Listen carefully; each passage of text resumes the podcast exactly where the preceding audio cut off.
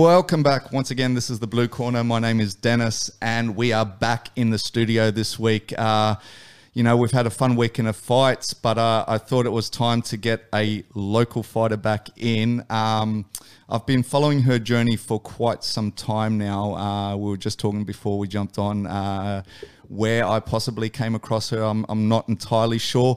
But um, look, she's she's really been making some noise um, on the local scene, um, and she's a really exciting fighter to watch.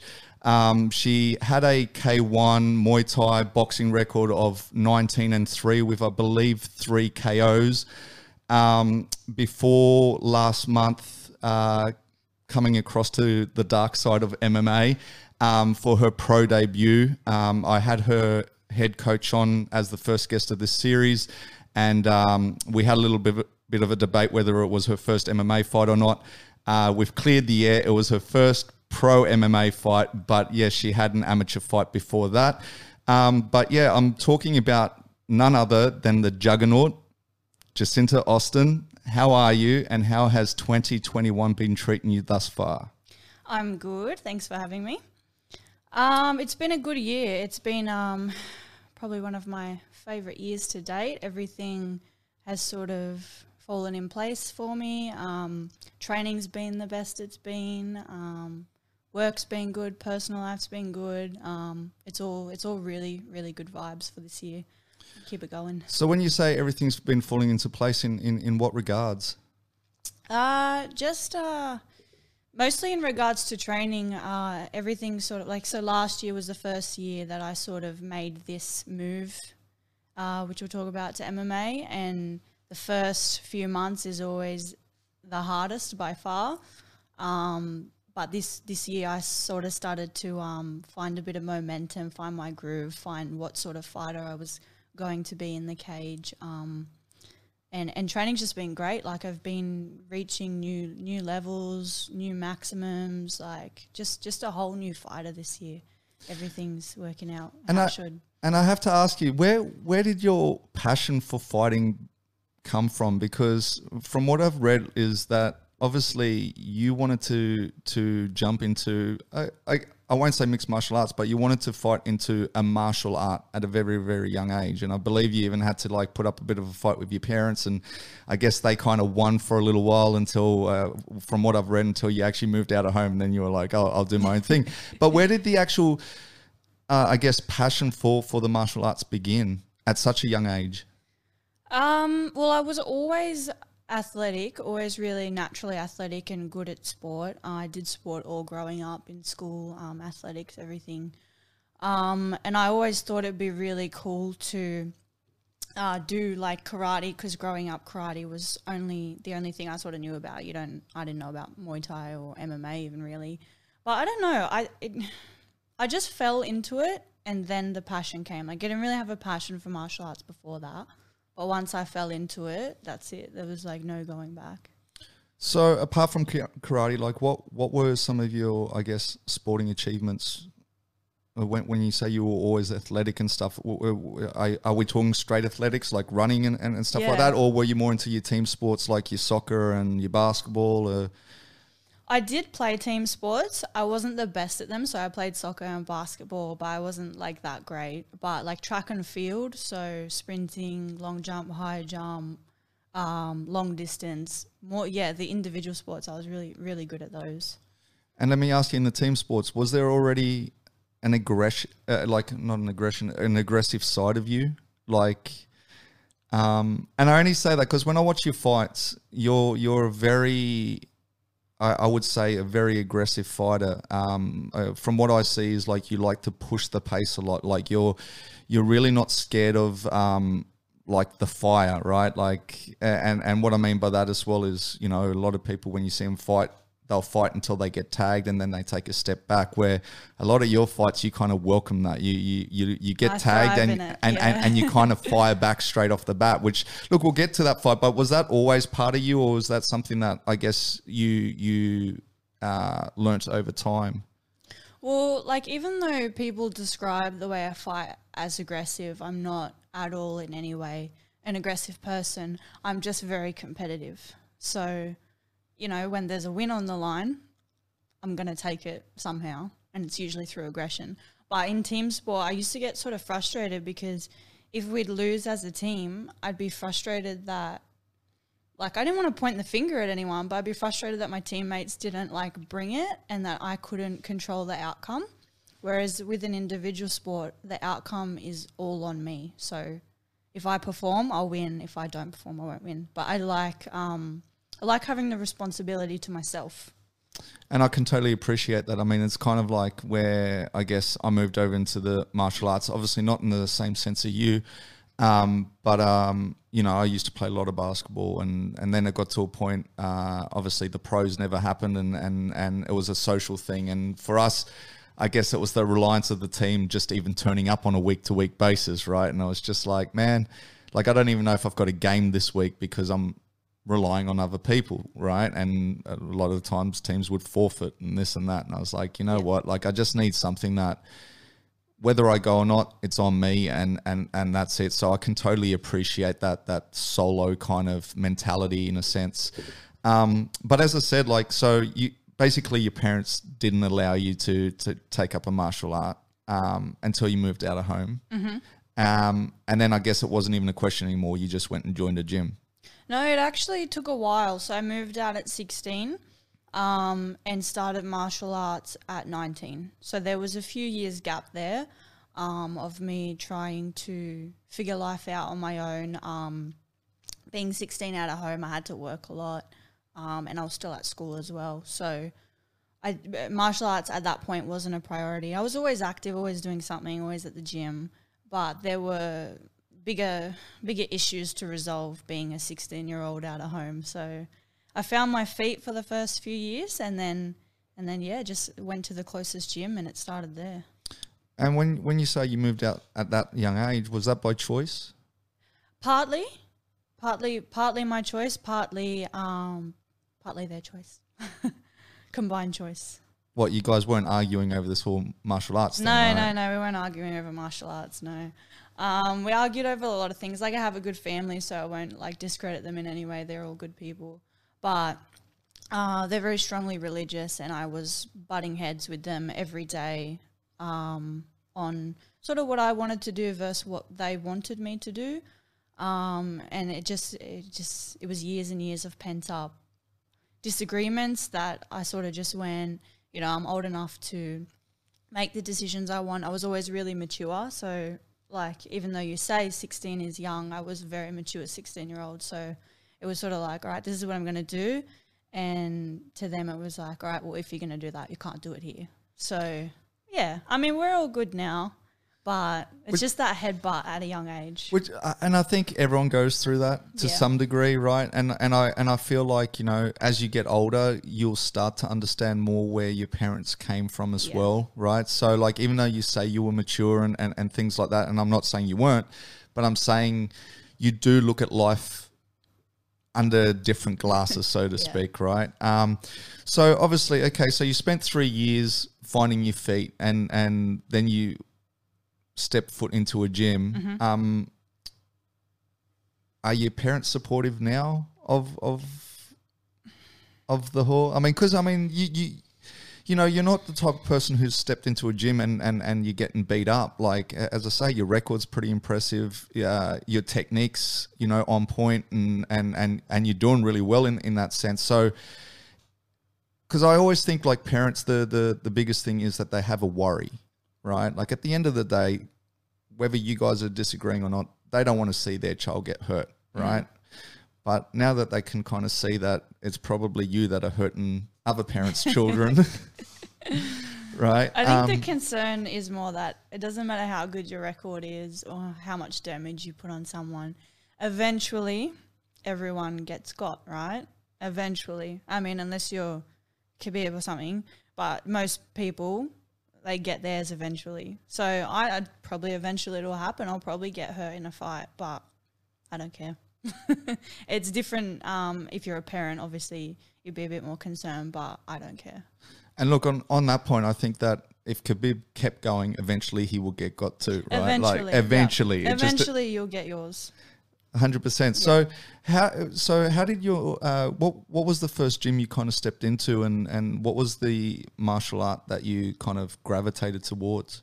Um, so back then, so this was like almost seven years ago now. It was called No Contest in Saint Mary's, um, and I started uh, in kickboxing in K one. So I just um, actually I sort of like lingered around the gym for a while first, just watching, sussing everything out. Um, from the safety of the treadmill.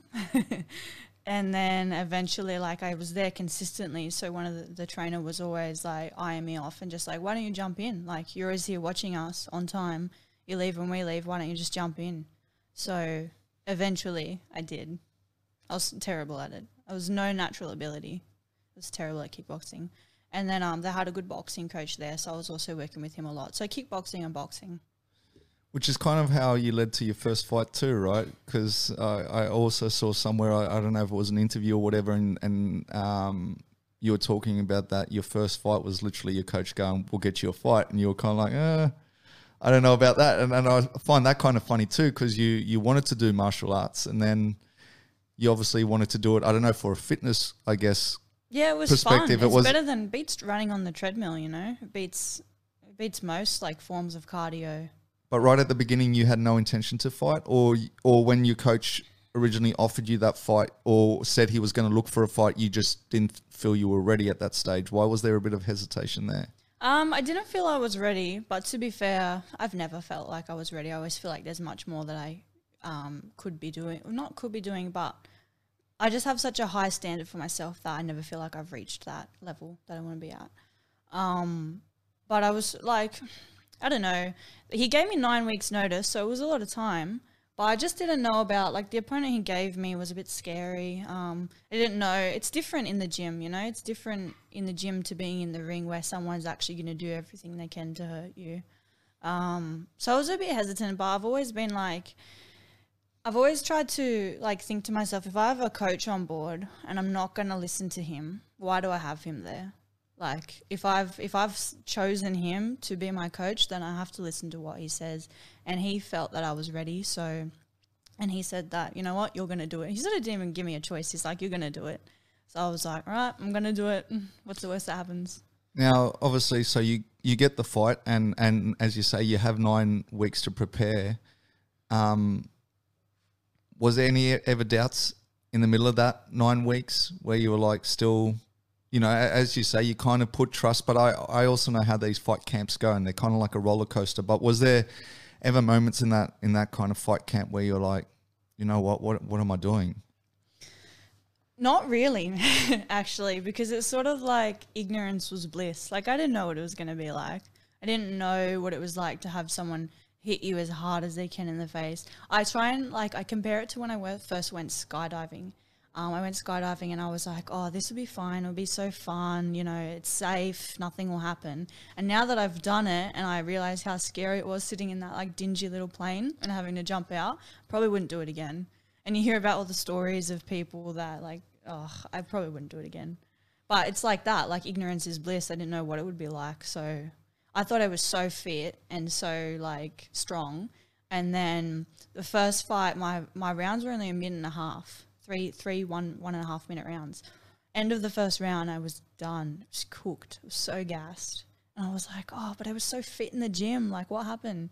It's just you don't know what to expect. So you can't be scared of what you don't know.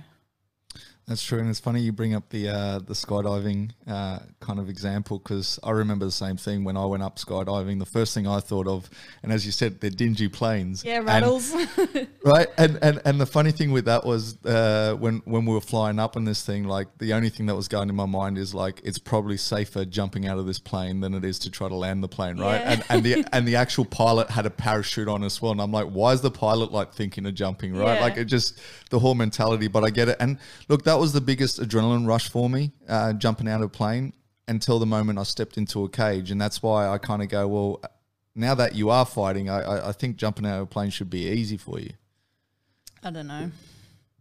Not really. I have a thing with heights ever since that. It was terrifying. Like, it was fun, but um, you don't realize, like, some things in life, how scary they are until you've done it.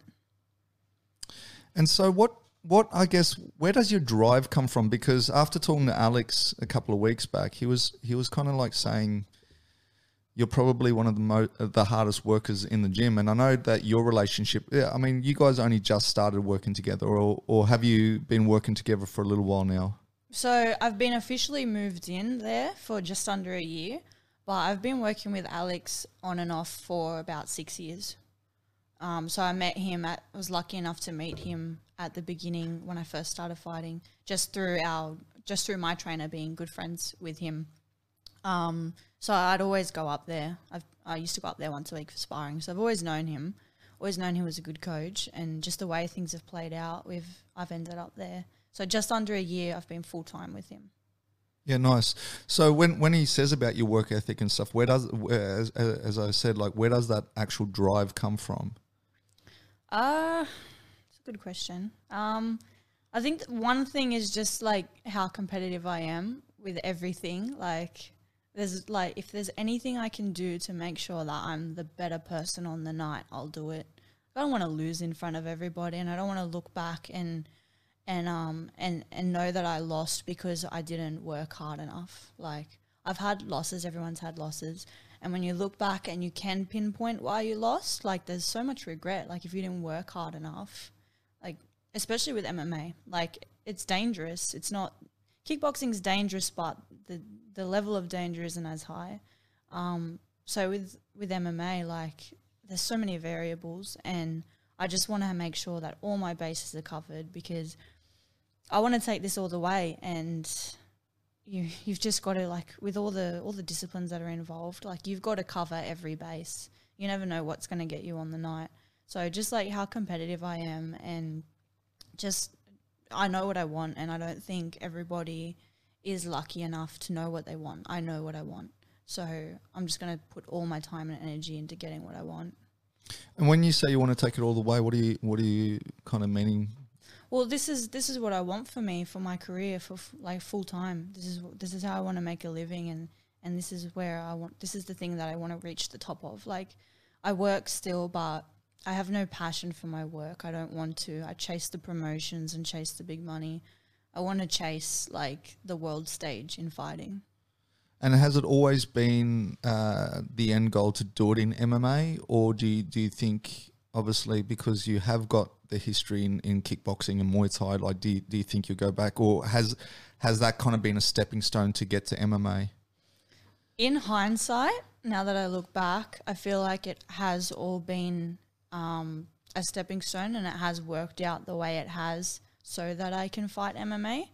I used to want to think that I would be like uh, a professional kickboxer, or, which I was, but I would go further with it. Um, but the way things worked out, if I think it back to it now, everything has sort of um, worked out so that I can transition to M M A. I think so. And with with the uh, kickboxing, how many titles have you got? Because I've seen a couple of photos, and and, and, and and it's impressive. You've got a few belts there. Like, I have ten. ten.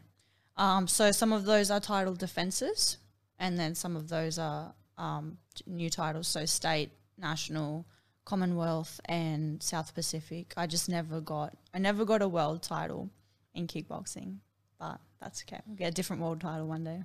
Do you think you still go chase that, or you're done with the kickboxing? Like, you are literally coming across to M M A now. I'm coming across to M M A. That's what I want. Not saying I would never fight kickboxing again. Like, if a good opportunity came back up on a good show um, and I had nothing else planned, then sure. But M M A is, is what I want full time. I just enjoy it so much more. Nice. And let me ask you though, uh, we'll, we'll get to the M M A and, and, and mm-hmm. things like that, but like just staying on, on, on, I guess your, your kickboxing journey, what, what was like your toughest, I guess, toughest battle that you, you, you had? And, and I know you, you're sitting on three losses there too. And I'm not necessarily saying, I mean, you could have had a tougher battle that you won. And, and I don't even mean like just in, in the fight sense, it could be, Uh, mentally, it could be it could be anything. But when you look back at, you know, your your twenty-two, twenty-three kickboxing fights, or let's say the one M M A fight that you, or, well, you've had two, one pro M M A fight, but um, looking back on it, which one was the, the the the hardest one for you? This one that I just had was the hardest prep, as in hardest on my body and my mind and um, my schedule, because it took so much more time than a kickboxing prep did. Um, but as far as the actual fight goes, uh, oof, my hardest fight would probably be my last Muay Thai fight. Um, I fought a girl who, it was a rematch, I fought a girl who I'd beat previously. Um, uh, so we fought a second time and I had a close loss. But that was a hard fight. Like, she was probably, she's, she's the best Muay Thai fighter I've fought. Um, and it was hard purely on how good she was and how strong she was. It was, it was really close, and maybe we'll go best of three one day. But um, she's the hardest hitter I've fought. She's the strongest girl, strongest clincher. So that was the hardest fight. But the hardest fight prep has to be in the M M A prep. And it's funny, the, the, the girl that you fought last, like I, I saw that fight and... Um, I mean, it was close. Like, to be honest with you, like, when when it went to decision, I was kind of like, oh, I'm glad I'm not a judge, right? On that one, I was like, literally, I, I could have given it to you. I could have given it to her. The one thing I do notice with majority of your fights, though, is you give up a lot of, um, a lot of height. Right? Yes. Like, generally speaking, like, there, there's been a couple of times, even like at the end when you guys embrace each other and stuff like that, you're literally on your tippy toes and you're, and, and, and you're still shorter than them, right? Yeah. Like, it, it's crazy. Like, uh, is, is that um, a case of uh, you're just more comfortable at that weight class, or is it a, a case of that you struggle to find opponents at a, at a lower weight class, or um, – it was the uh, struggle for opponents. So I was always um, wanting to fight at fifty-four. That was sort of my prime. Um, the the two or three times I did fight there were all knockout wins. So that, that's where I belonged. But I couldn't get any more fights. So um, I went up a lot. So that one was fifty-seven. I fought at um, sixty. I fought girls that weighed in at sixty-four when I was fifty-seven. Like, I'm always the small one. So... with this um, last fight I had, I, I came down to what I feel was my more natural weight class, and I didn't look small against her. So, yeah, it's just a matter of you can have this big girl or you can have no one. So we'll take the big girl. And is that hard to deal with leading up to the fight, that you know you're, you're, you're generally facing the bigger opponent? Yeah, but I sort of got used to it in the end. Um, I got used to fighting long-rangey people. I got used to um, maybe sometimes you have to stay on the outside rather than engaging in a clinch situation. Um, I got used to it, but I also feel in that particular fight is one of the one of the reasons why I lost as well. I was just not as small, not as strong. Yeah, and, and oh, sorry, not as big. And as and and I noticed that you you you two things. I mean, three things actually. You love brutalizing the legs, and I think even like. Um, in this M M A fight, you know, you, you could see her thighs totally uh, welt up. Mm-hmm. um, so, and, and that's why I always ask, are you going to go back to kickboxing? Because I, I, I can see you love um, the leg attacks. Mm. Um, and the other two things that I, I noticed a lot in your fights is you love your spinning back fist and you love your Superman punches. I'm assuming the Superman punch is because it helps you close the distance quite yeah. quickly. Yeah. Um, but yeah, I you know, are they kind of just... things that you enjoy to do? Or because, as I say, it, especially spinning back fists, you don't see them that often, and I reckon every time you fight you're at least throwing three of them at least. Yeah. Should see me spar. Alex will be, stop spinning, no more spinning. Um yeah, I do love them because they land. Like, I didn't throw any in my M M A fight. um I was a bit more selective with my shot choice, a bit more safe.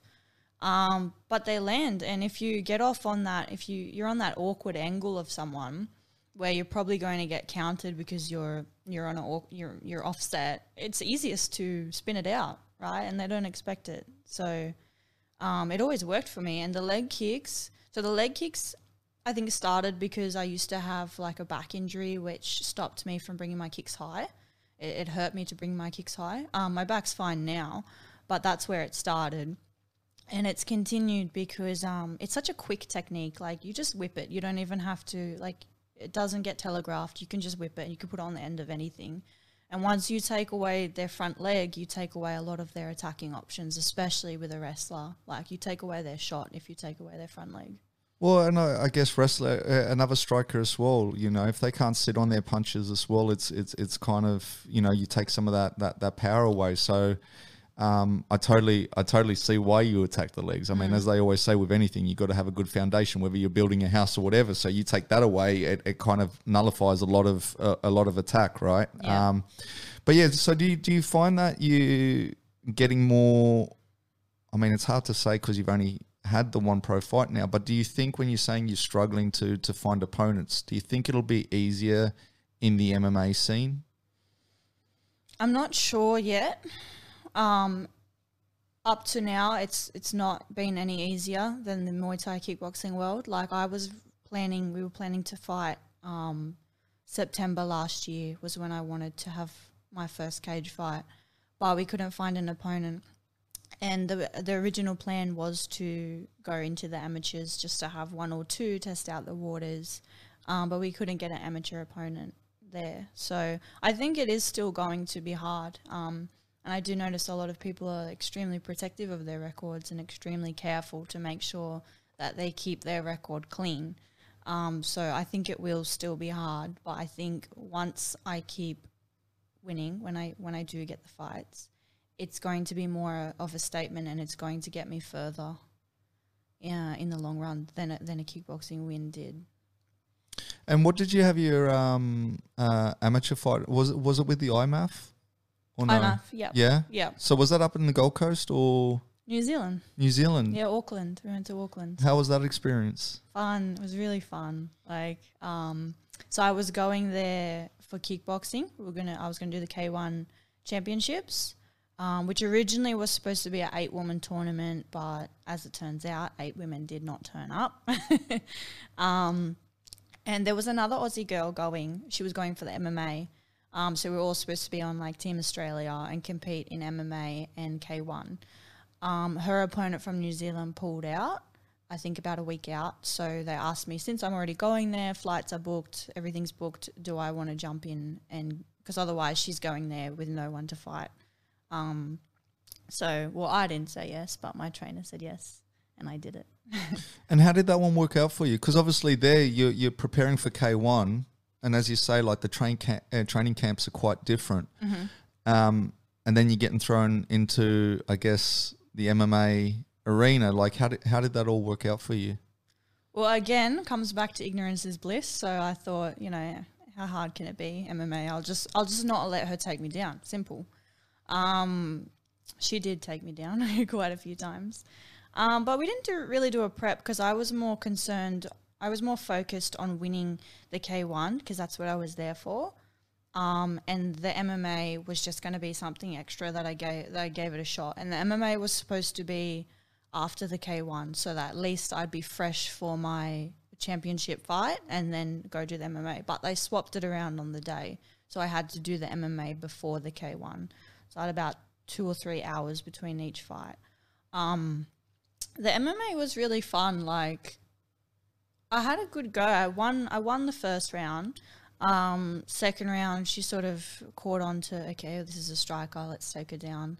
Um, and I, I did manage to um, survive the grappling. I even took her back once. Um I had her in a few, like, so I knew what a guillotine was and I had the position, but I had no idea how to finish it. So, um, yeah, it, it, it was fun. It went all three rounds. I lost lost a split decision, but I had fun. And I, you know, even when she was hitting me on the ground, I was I was fully mounted. Even when I was getting hit in the face, I was like, this doesn't hurt. Like, hit me harder. Like, um, so it was really fun. Um, I took her back in the second round.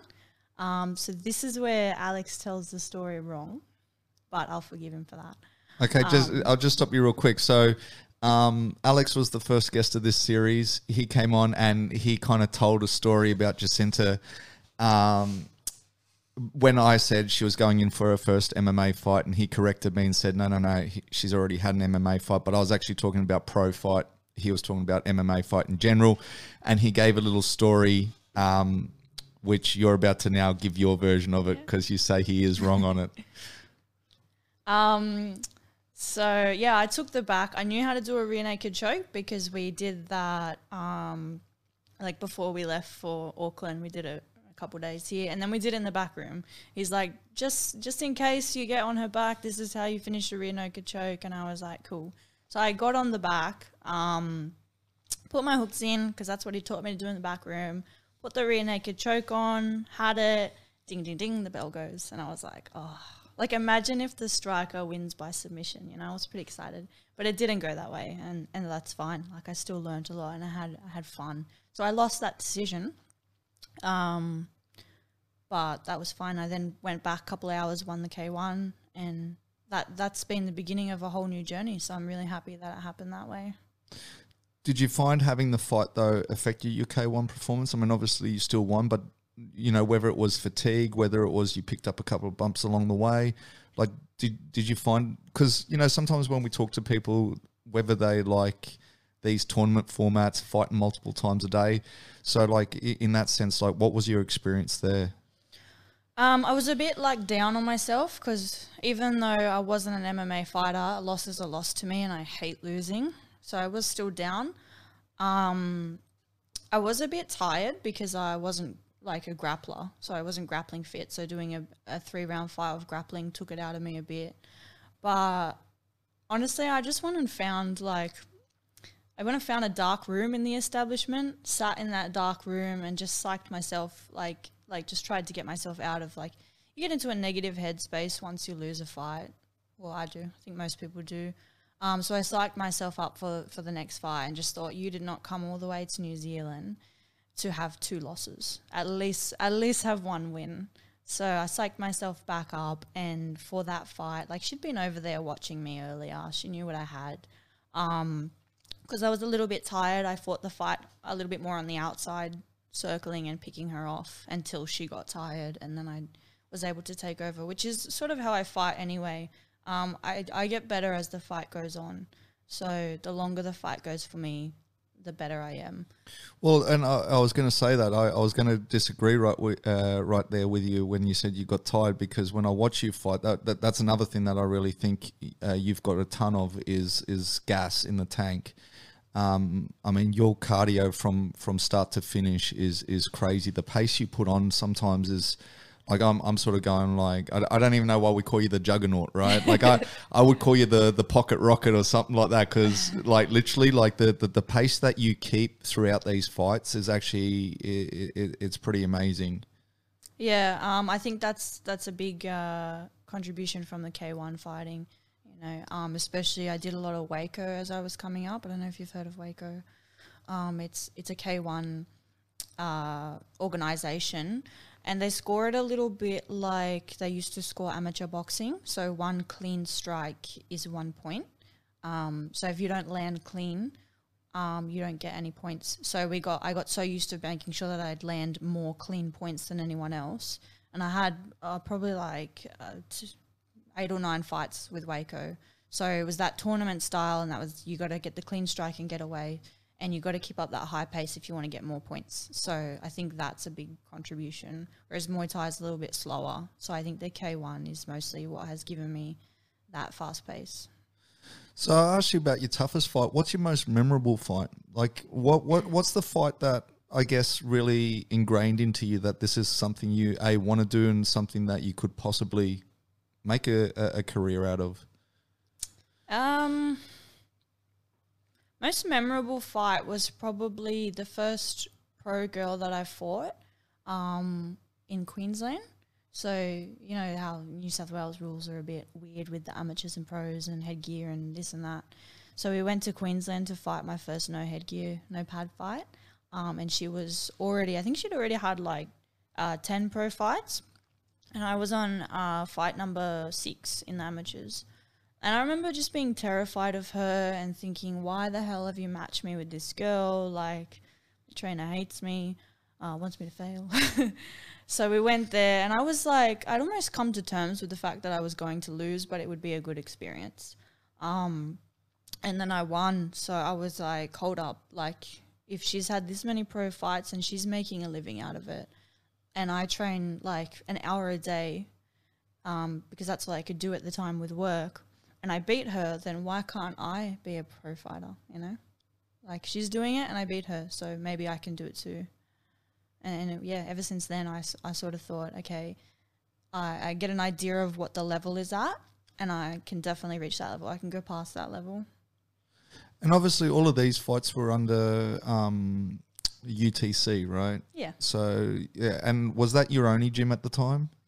Uh, so we started off as No Contest, where I had a couple fights, and then No Contest merged with U T C. Um, two gyms that were on pretty much the same street merged together. So, yeah, then we became U T C. Um, outside of that, I started working with a boxing coach as well, because I just wanted – I felt like hands were going to – hands to kicks were going to win win the fights for me, because boxing is so much different to Muay Thai and kickboxing. It's so much more – there's so much more details and intricacy. So I wanted to learn um, – I wanted to have good hands as well. So I started training boxing at Grange High Performance, which is which was in Smeaton Grange. Um, so I was there for a few years as well. Which is Robert Whittaker's camp, right? Um, I think he did a couple there. No, he does Stan, uh, Stan Strong boxing, and then he does Gracies at Smeaton Grange. No, no, Grange. Grange High Performance. Oh, Grange. Grange, ah, yeah. Okay, yeah. By Anthony Redwood. Okay, nice, yeah. nice. Um, and so when did the move to Karyadi, is that, did you make that move specifically um, because now you're chasing the M M A side of things? Um, I probably would have made the move anyway, even if I stayed with kickboxing. Um, so my head coach, uh, who I was with for, I think we, yeah, I think we had twenty-one or twenty-two fights together. He retired, so he had some uh, family stuff going on. Um, his wife got very sick, so he just could not, he did not have the time to teach me anymore, which I fully understood at the time. Um, so I was in a bit of limbo with no like head coach, and for the level that I wanted to reach, I, I felt that I really needed someone there full-time to to help me reach that level. Um, and I knew, I always knew Alex was a good coach, and I always loved any advice he gave me. The issue was the distance, like Penrith to Hornsby. That was the issue. Um, so once we started teeing up a little bit more um, and sort of testing the water with each other a bit to see if we... because it's different getting along with each other once a week to getting along with each other full time, um, and and not even getting along, but like gelling. Like not everyone gels together, coach and fighter. They just sometimes it doesn't work. Um, but we gelled so well. So um, once I did like a three month sort of, it wasn't an official trial, but I guess we were trialing each other. And once those three months were so good, that I was like, that's it. I have to move here. Like it's just it's. It's got the most, the highest level of training, no doubt, in New South Wales and Australia. And how has he been to deal with? I mean, obviously he helped you with your fight camp, but as I spoke to him, he's also in a fight camp yeah. uh, for a pretty a massive fight. Like as I said, like if there was one boxing card to be on, this is it, right? Like, um, and now it's even bigger because they've now opened up to full full capacity crowds. Um, How's he, how, how's he been the last couple of months? Uh, has it shown a little bit like, you know, um, whether it be to do with the wake up or just uh, even like the, the stress levels of, of uh, A, having to coach people like yourself, but then also having to worry about obviously the task that he's got coming up this week? Yeah. Um, he did so well. Like, I don't know how he did it, how he does it, but he did it. Like if I think about... he did all my prep with me. So if I went wrestling, he came wrestling. If I needed to box, we boxed. If I needed to work my jiu-jitsu, he was doing my jiu-jitsu with me. Um, and not just supervising, he was doing it with me. So he was taking me down. Um, he was submitting me. He was boxing with me. Um, but it, I don't know, it was it was sort of cool because we were both like doing camp together. So if if I wanted extra session, I'd be like, oh, should we, do you want to like... train in the morning and we can do boxing because he's fighting boxing and boxing is super beneficial to M M A. So it was cool. We sort of got to do our camp together. Um, but I don't know how he did it between, like I'm not the only fighter there as well. There are other boxers that were prepping. There was other kickboxers prepping. There's um, the jiu-jitsu guys competing in comps, and he was there for all of it, plus his own fight prep, plus his family. So, I mean, I think... I think everyone's going to be surprised tomorrow.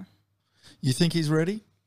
Definitely, definitely. Or do you, or, or, or do you think the fact that he's had to spread himself out and like, and this is what I mean, like I know Alex is the guy, and, and I wouldn't expect anything less. But do you think that the fact that he cares about his fighters and he's still giving them the, that time, um, do you think, you know, it, it could affect his performance in the long term in, in that sense? Um, no, just because the time that he is, that he does have to himself to train, uh, he's not wasting time. Like, sometimes if you have endless amounts of time to be at the gym, you're stuffing around for a lot of those hours, or you're talking, or you know what I mean? But he is getting it done. And to put it into perspective for everyone, he would be with me from five p m some days or four p m other days. He would finish with me at eight thirty p m Then he would go train himself.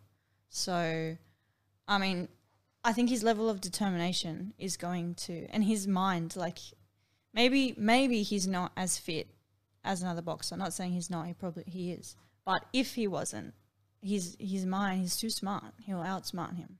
He'll know, like, what approach to take depending on how he's feeling.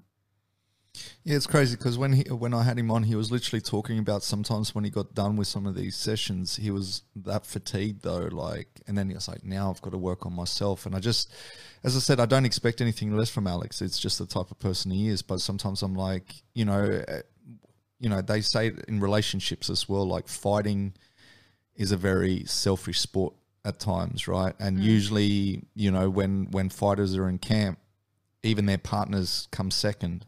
Right, it, it, it just becomes all about them, and that that's the only reason I'm asking, because I'm like, it's a mammoth task that he's got at hand, but yet, and I guess it's a bit different because I guess training with you is training for him as well, so it kind of doubles up. But I just, it's the only thing I kind of worry, and as I said, I commend him for it. Like, I, I think, you know, it really shows the character of Alex. Mm. I just worry sometimes that, you know, when when as I say, when you do too much, can be bad as well. Yeah. I get that as well, but I also think it's not his first rodeo. Like, he's been doing this for years, right? It's just on a bigger stage. He's had lots of fights. He's had lots of comps. This is just a bigger stage. I, I think I think everyone, it's like with my fight, like, everyone knew my opponent to be this M M A fighter. They didn't know who I was. I was just some kickboxer. With Alex's fight, everyone knows his opponent to be, like, a national boxer, and he's just the M M A guy. He's the jiu-jitsu guy. But from the blue corner, he's going to be the underdog. And I think everyone will be surprised. Nice, nice. Well, it was funny because when I had him on as well, I said, I said, have you even got the contracts yet? And he's like, no, not yet. And I'm like, are you sure you're fighting? um, so, uh, like, even uh, even with yourself, is there is there fighters that you look up to? Like, um, you know, coming up coming up in the fight scene, like, is, is there, like, uh, fighters that you aspire to be? Mm, not not fighters that I aspire to be, because um, I really want to just be my own person and I don't want to be like anyone else. But I, I draw inspiration from a lot of fighters. Like, um, the day of my fight, I just, like, spammed um, Joanna's fights. Um, I just watched them all day because she's a striker and she fought, she fought a lot of grapplers, and she would always make them pay for trying to grapple her. Um, so I just tried to brainwash, brainwash myself with that all day, and I hope that I did the, the same thing on the night, and, and I did do the same thing. So um, I draw inspiration from a lot of fighters. I love Joanna, I love Rose. Rose is my favourite fighter. Um, Rose, I mean, she's my favourite. I'd love to, it's my goal to meet her one day, yeah. She's probably the biggest one that I aspire to be like, if I'm going to be like anyone, because she can do it all. She can do everything. Um, and she's just such a good person as well. Yeah, I keep saying she's like a complete mixed martial artist. Yeah. I, I, I really, uh, and, and we'll get to fight predictions later on, which I now know who you're probably going to pick. uh, but we'll, we'll do that after. But um, so like now now going on to your, your I guess, your debut fight uh, in, in, in the cage, which was for Super Fight sixteen. Um, was the feeling any different?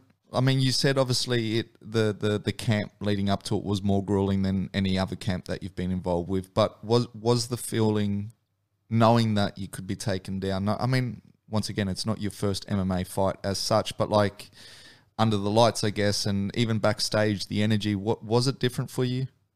It was different. Um, the whole camp, all I could think about was getting taken down um, because all I saw when I looked at my opponent was brown belt, and I knew that the, the brown belts at, at my gym and Legacy, they, they're insane. Like, once they get you, you're got, and you're not getting back up.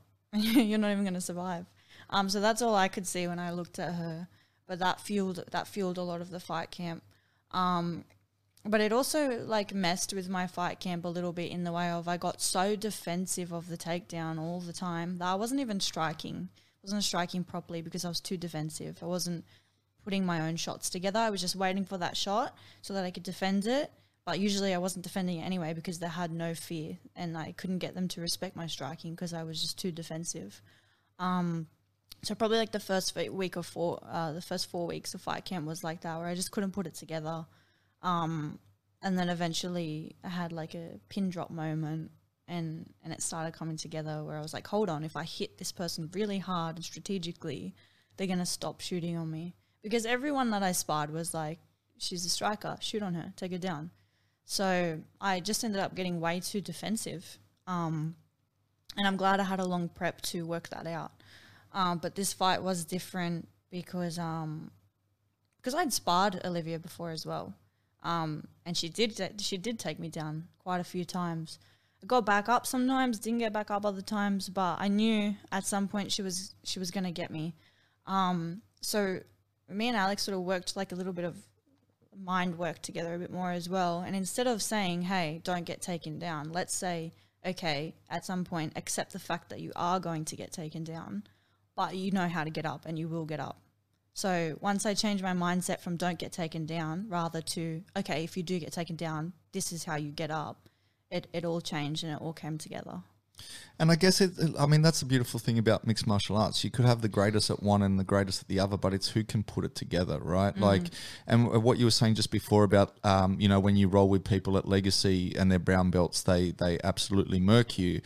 But the, the difference there is you can't punch them in the face. Yeah. Right. So like, and, and can't that, kick them in the leg. Right. And that just changes everything. Like, so if you were to like go to Legacy right now and go, okay, well let's roll, but I'm allowed to punch. Mm. Right. Like I, I, it changes it. Yeah. I mean, there were, I forgot who said it like many years ago where they're like, you know, everyone's a black belt until they get punched in the yeah. face. And it, and, and it kind of makes sense. Right. Yeah. Um, so I, I, I kind of see where you're getting at. I mean, look, uh, I had, um, Miranda Maverick on last mm. week, and she was the same. She said, she said to me afterwards, she said, look, the amount of grief she was getting on, on the socials where people like, you know, you're facing a black belt, you're facing a black belt, you're not a black belt. If you get taken down, you you're know, screwed. You, you're screwed. And, and, and she straight up said to me, she's like, I'm ready to prove all these guys wrong. And, and her performance, I, I reckon, was probably one of the most dominating performance of last week's card. It was mm. it was incredible, you know. Um, and she did get taken down in the in, in the second round, where you kind of like, oh, okay,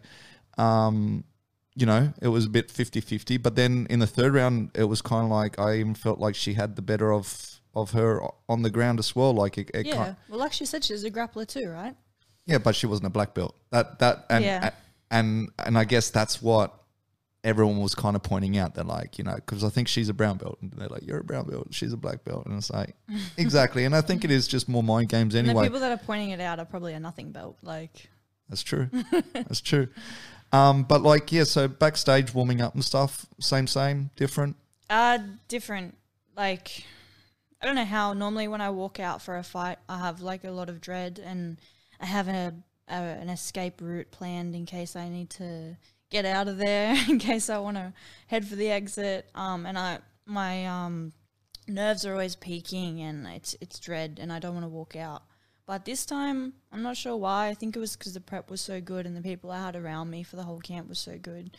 Um, I was calm and relaxed and ready and focused. I've never been so focused before. Um, and I just knew that I've done everything that I can possibly do. The fight's going to go how it's going to go, but either way, I've done everything. Um, and, it, and it worked out well for me, and I enjoyed enjoyed every moment. I was just so, like, at peace for the walkout.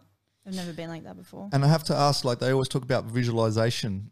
Um, did it go the way you, you visualized it? Um, it, it went the way that we had strategized it to go. I visualized a lot of different scenarios. I visualized being mounted and punched in the face. I visualized having my back taken and what I would do about that. Um, but it went the way that we had been planning for it to go for seven, eight weeks. It went exactly how we wanted it to go. Only thing that could have been nicer was a finish. Yeah, and and I saw that you obviously went back to your kickboxing though as well, because as I said, you really brutalized that leg. Mm. I mean, that showed. Um, first camp using the fight dietitian.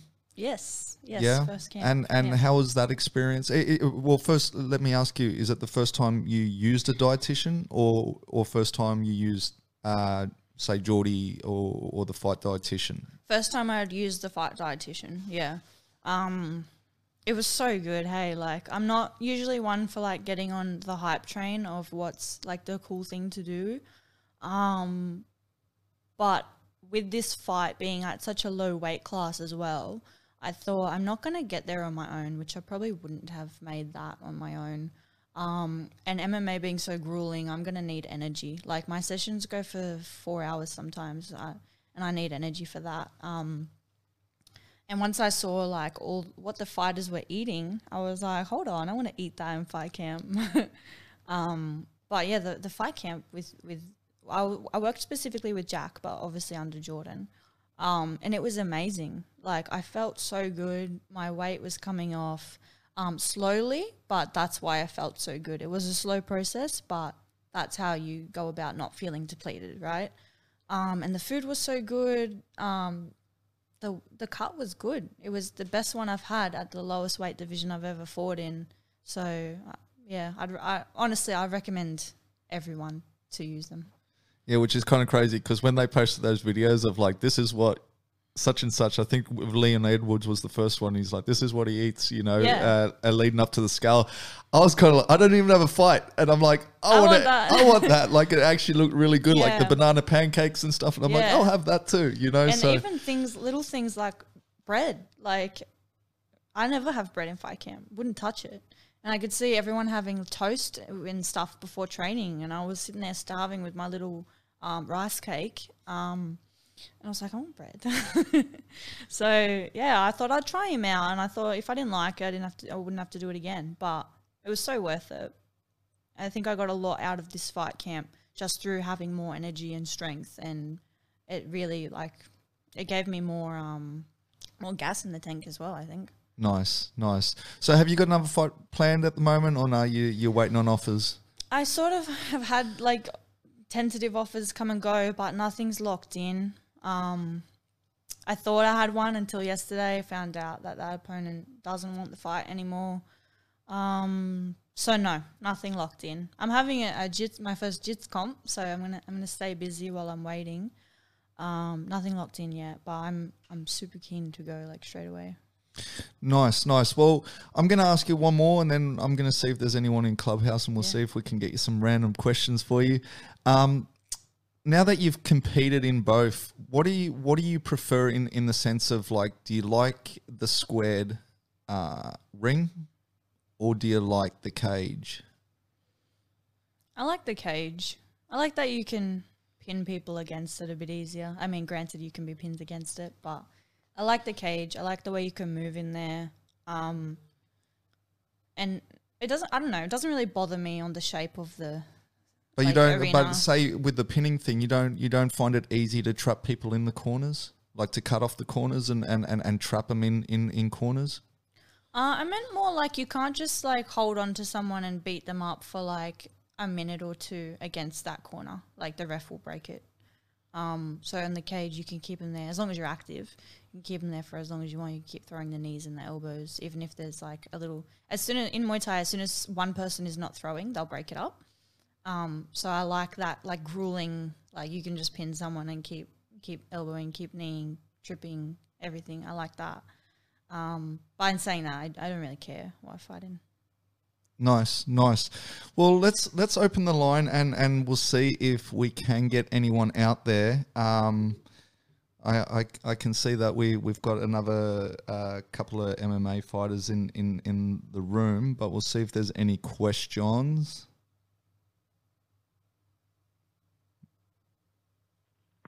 Hey, Jacinta. Hello. How you going? Great podcast. Um, just uh, could you walk us through um like your schedule your week on um, your training schedule, and also like what you do for recovery?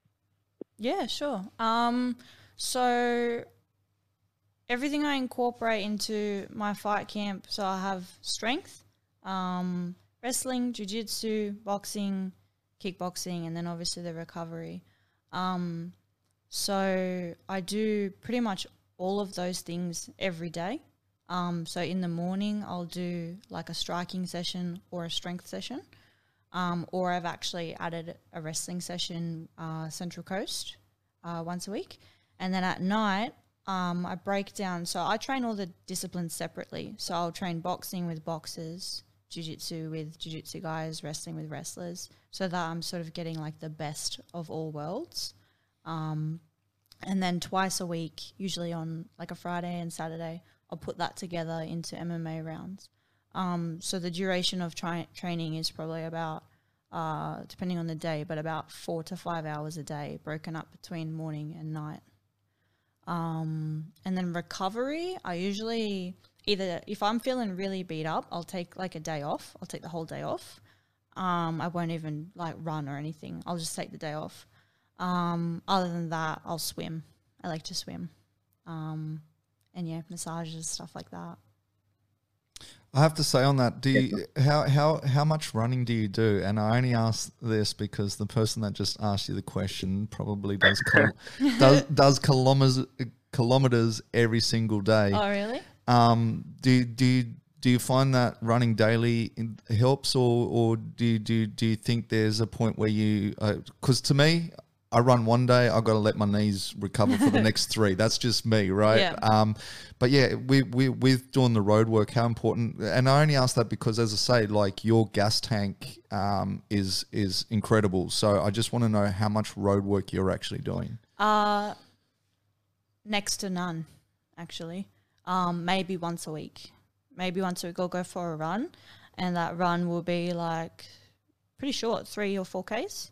Um As I get closer to fight camp, I'll incorporate sprints, um, but I don't really run. So the sprints will be like a treadmill interval sprints or um, like hill sprints, but they're short. They're like uh, twenty seconds each. I, I don't really do road runs. Um, so uh, is it fair to say that you um, get a lot of the endurance then, as you said, from swimming? No, because I don't swim much either. I swim like maybe once a once a fortnight. Um, and when I say swim, I mean like go for go to the beach and like chill in the water. I don't really swim laps. Um, my endurance just comes from the training itself. So I think rather than going for a six K run, I'm better served doing five rounds of live wrestling or um, ten rounds of rolls or um, five rounds of sparring. Like I just feel like I get more out of that. Everyone's different, and I think running is good for a lot of people mentally. Um, that just to know that they can run, if they're going to do eight Ks, if they just know that they ran eight Ks, they feel a bit better about themselves, which I used to be like that, but now I'm like, I'd rather spend my energy um, doing something practical, something more relevant to my fight.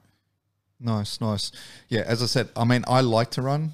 Um, my knees don't. Yeah. It, it is what it is. But we'll see. Is there any more questions in the clubhouse? I always like to give them. Yeah, just to um double up on Alex's first kind of question. When you said, you know, if you're feeling a bit tired or worn out, you'll just take that day off. Do you just do that based on feeling, or do you track, I don't know, using any of the trackers, the Whoop or Aura or Fitbit or any of that, or is that just based on feeling? No, I don't. Uh, one of my strength coaches actually asked me to get one of those heart rate monitors, and I am getting around to it, I promise. Um, but no, I go on how I feel. So um, if my body's all locked up and my neck hurts and I feel like I have no energy, that's when I know that I need to just chill out, or even just take the morning off and train at night, or vice versa. Um, but I think because I'm not like – lazy, like I never take a session off because I can't be bothered, so I know when when it's time to take one off, because if you push it while you while you feel like that, you'll probably get injured or you'll just feel worse. Um so yeah, I don't have any guilt about doing it either, because I know that it's it's going to be beneficial. And when you say your body's tied up and stuff, do you do you spend a lot of time, say, at the physio or at the chiropractor, or do you use any of those kind of services, or or not so much? I use physio when I when I need to. Um, so sometimes when you do a lot of wrestling and, and jits, you get like um, nervy in the neck, nervy in the back. Um, so I use uh, physio if I need to. Um, but actually a lot of it is, is with my strength coach. So everyone like hears strength coach and they think powerlifting or something. But we incorporate a lot of rehab together and a lot of physio. Some of my sessions are purely just movement and recovery. So before anything can get too bad, he's already on top of it. Nice, nice. Do we have any more questions? Yes, me. Pick me.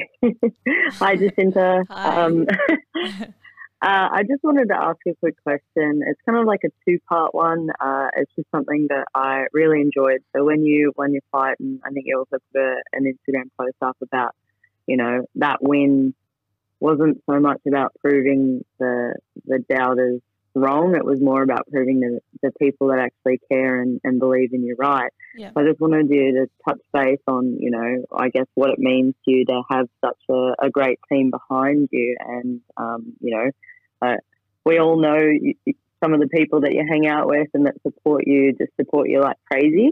Mm-hmm. And whether or not, you know, some of your success is a lot to do with that, or it, for you, like mentally and how you deal with things and how you push through if you're doing something, you know, uh, yourself to create that, you know, uh, discipline and, you know, unshakable mindset to get through, or if it really is a lot to do with your team. Um, like this year, how I was saying that I feel a lot better um, everywhere in my mind. My mind is a lot, a lot better place to be lately than it used to be, um, is because of my environment. That's why I feel better. Um, the team that I have and the, the people that I do have that believe in me. But with the fight that I had, I had a lot of people saying to me that it wasn't a good fight for me. Mostly um, they were people who were already in the like M M A world or the jiu-jitsu world. Um, so I had a lot of a lot of people say like straight to my face that it wasn't a, a good fight for me, or they'd say to Alex that it wasn't a good fight for me. Um, but none of those people... This is what we talked about, is none of those people are at the gym with you every day. None of those people watch your jiu-jitsu or watch your stand-ups or watch your striking all day, every day, like your trainer does. So if he's the one watching it and he's the one that believes you can do it, then you probably can do it. You just need to put it together on the night. He's not going to put you in there with someone that will murder you. Like all these people that have something to say about the way the fight's going to go are probably sitting on their couch. They haven't seen you do anything. No one had seen me fight in over a year because of COVID. Um, and nobody had seen me fight since I moved to M M A. Like, I'm not going to fight the same way I fought K one as I did M M A. Um, so, yeah, I guess just having the right the right people around you and um, listen to the, the opinions that matter, and the opinions that don't matter, well, what do they know, you know? Um, so, yeah, I, I think I answered the question, hopefully. You definitely did. And I think it's definitely a, a sort of telling of the environment you're in, and, you know, that you personally feel better mentally because, you know, you've got that complete trust and faith in your coach, which is awesome to see. Yeah. And, you know, you've got the, the undying support of like Katie and Abby and all that, which, you know, even the footage I love that you put out, you had the little clips of them screaming. I was watching yeah. the live stream and all I could hear was them screaming the every Penrith time you girls. landed something. So, if you ever want a good crowd, bring the Riff Girls. They'll bring a they'll bring a good crowd. But let me let me ask you on that. Is is it hard to to block out? I mean, you say, you know, you're in a good headspace and it's about concentrating about like the people that know you, care about you, and all that. But and especially in a world of social media now, is it hard to block out the doubters, the haters, the, the white noise, so to speak? It's hard to block it out, as in to not hear it. Like one of the, one time I copped it was like at another gym when I went sparring, and I'm like, I'm just here to spar. Like, I don't need your opinion. Uh, another time I copped it was when I was trying to buy new gear. I was at a store. I won't mention the store, but I copped it there as well. Um, and in the beginning, like of the fight prep, yeah, I took it to heart and I thought, okay, like maybe I am in, a bit in over my head. Um, but when I think about it now, like it's only going to get worse, right? So the the bigger shows that I fight on, um, the bigger opponents I take on, it's only going to get worse. They're all going to say the same thing, just like you said with Miranda Maverick, right? Everyone was doubting her. So may as well get used to it now, and may as well get used to ignoring the people's opinions that don't matter, because this is what I want and the whole the whole journey is going to be full of people that don't think you can do it. So may as well get comfortable with it now. Well, it's crazy. And, and and just to clarify, not everyone was doubting Miranda either. She had her supporters yeah. as well, and she was in the same mindset. She's like, I'm going to prove the haters wrong and also my supporters right, right? So yeah. it, it, it is totally a mindset. Um, we'll throw it one more time to see if there's any more questions in the clubhouse. Otherwise, I'm going to get a few fighter picks from you and we'll call it a day. Mm-hmm. So we'll just open the line. If you could pick one fighter to fight in the U F C, who would it be? For me to fight them? Yeah, for you to fight. Ooh. Is this how we're going to do call-outs these days? um, I wouldn't really say that I have anyone that I'm, like, targeting to fight. Um, but okay, I let guess... me let, let, let me flip it a little bit. Who do you think you would stylistically match up well with? If that kind of like makes it a little easier to, to answer that question. Um, stylistically, I think I would match up really well with Joanna one day, because by the time I get to that point, my striking is going to be better than it is now. And I believe by the time I get to that point, my wrestling will be better than hers is. So by the time in like, I don't know, years from four or five years from now, by the time I reach that level, I think I'd be overall a better striker and a better wrestler, so I could take the fight wherever I wanted to take it. Nice, nice. Um, any any other questions? All right, we'll close the line. Um, so yeah, I'll just get a couple of fight picks from you, and then, as I said, we'll we'll call it a day and we'll get you out of here. Um, um, so the first one, obviously, um, which I said before, you've kind of answered, but uh, we'll go with Whaley and Rose. Um, who do you pick for that fight? How do you think that fight goes down? I pick Rose, obviously. I'm a diehard Rose fan. Um, I think she just has, like, they both have all the skills, and you never know. But I think Rose is just that, she's just got so much, like, more finesse to her and more, just, she's trickier. Um So I'm gonna I'm gonna obviously go with Rose. And it, when one thing I've noticed about through listening um, to a lot of Rose's podcasts and interviews is, as long as she's in the right mindset, the fight is hers. Whenever the fight hasn't gone her way, it has been entirely mindset. Um, so I think as long as she turns up in the the right mindset, the fight is hers. And I think um, I think it will probably go a, either a late submission by Rose or decision. That would be my guess. Nice. And uh, the other girl title fight, that's, I believe, on the same card, mm. Valentina versus uh, Andrade. Yeah. How do you see that fight? Valentina by knockout is how I see it. Um, round two or three. She just has so much, so much bang for buck on her strikes. And, do, you, um, do you see her as the most complete um, mixed martial artists? Uh, or short of Nunes, yes. I yeah, think they're or, both complete. Or, or do you feel like, I mean, Nunes is the same thing. Do you feel like anyone's going to challenge their titles anytime soon? Mm. There's no one in the division at the moment with Shevchenko that I feel like would challenge her. So I think it's just a matter of waiting for the next up-and-comer, really. I think no, everyone that's there at the moment, um, I don't think they can do it. But I think, well, like we said, everyone gets got eventually. So we might have to wait a few years, but she'll get she'll get got. But for now, she's the most dominant, complete fighter. Yeah. Um, and then the last title fight on that card is the Usman uh, versus Masvidal, mm. number two. Mm. How do you see that? Uh, to be honest, I don't really have a prediction on that one because I haven't followed both of their journeys enough to um, have an opinion.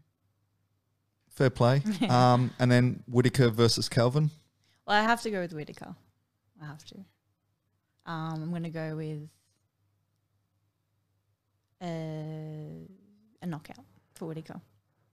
Nice one, nice one. And then we'll just do hypothetical right now. Mm-hmm. Um, this last weekend, Francis obviously knocked over uh, Stipe. Mm-hmm. He's now the new heavyweight champion. Um, obviously, people are now saying, well, John Jones was kind of promised the winner of that. Since then, now Dana's kind of saying it might be Derek Lewis or it might not. And it's more, I think, a money thing right now because John Jones is saying, show me the money, and Dana's kind of saying he doesn't want the fight. But just say they make that fight, mm-hmm. because I know it's been up for a huge debate. John Jones versus Francis. Who do you see in that fight? How do you see that one play out? Mm, I don't know how it would play it. I don't. I, it could play out a lot of different ways, but I would have John Jones for the win. I think, yeah, I would have John Jones for the win. As in, but would you see it going the distance, or do, or, or do you think he actually he gets the finish on that one? It's so hard to tell. I don't want to be wrong. um, the distance. I want to go the distance. Nice, nice. Well, that that's pretty much it. So, like, um, yeah, as I said, like, uh, you know, thank you for coming on down. Thanks um, for having for, me. It's no, been no, fun. No, no, no. and, and, and for people that obviously want to get on your train um, and, and follow your journey, and, and I suggest people do because, as I said, like, um, I don't think I've seen a boring fight come out of you yet, right? Um, granted, all of them, or all but one that I've seen anyway, is it has been in, in the kickboxing. So there's been a lot of striking and, and, and a lot of a lot of action. But as I say, you are the kind of fighter that obviously um, brings the pace to a fight. Um, what's the best way for people to kind of, you know, follow your journey? Uh, probably just uh, but just on Instagram. I used to have a, like a, a fighter's Facebook page, but I got annoyed with having to keep up both of them. So just just probably Instagram's the best one. And that was obviously the tag that you've seen throughout the whole thing, which is uh, Jacinta underscore Jade with uh, two E's. Um, and uh, yeah, so... that's the way to do it. And I did actually notice your Facebook has been inactive uh, since since uh, two thousand eighteen was the last post that I saw on there. But um, look, as I said, I, I really do appreciate you taking the time. Um, I want to wish you and Alex the best of luck this week because um, I know you're going to go support him and it is a mammoth task. I hope you do get a, a, a new fight real, real soon, because I do want to see you back in action. Um, but yeah, I, I can't thank you enough. Uh, but until next time, that is it. Stay blessed. I'm a way. I'm a way. Way.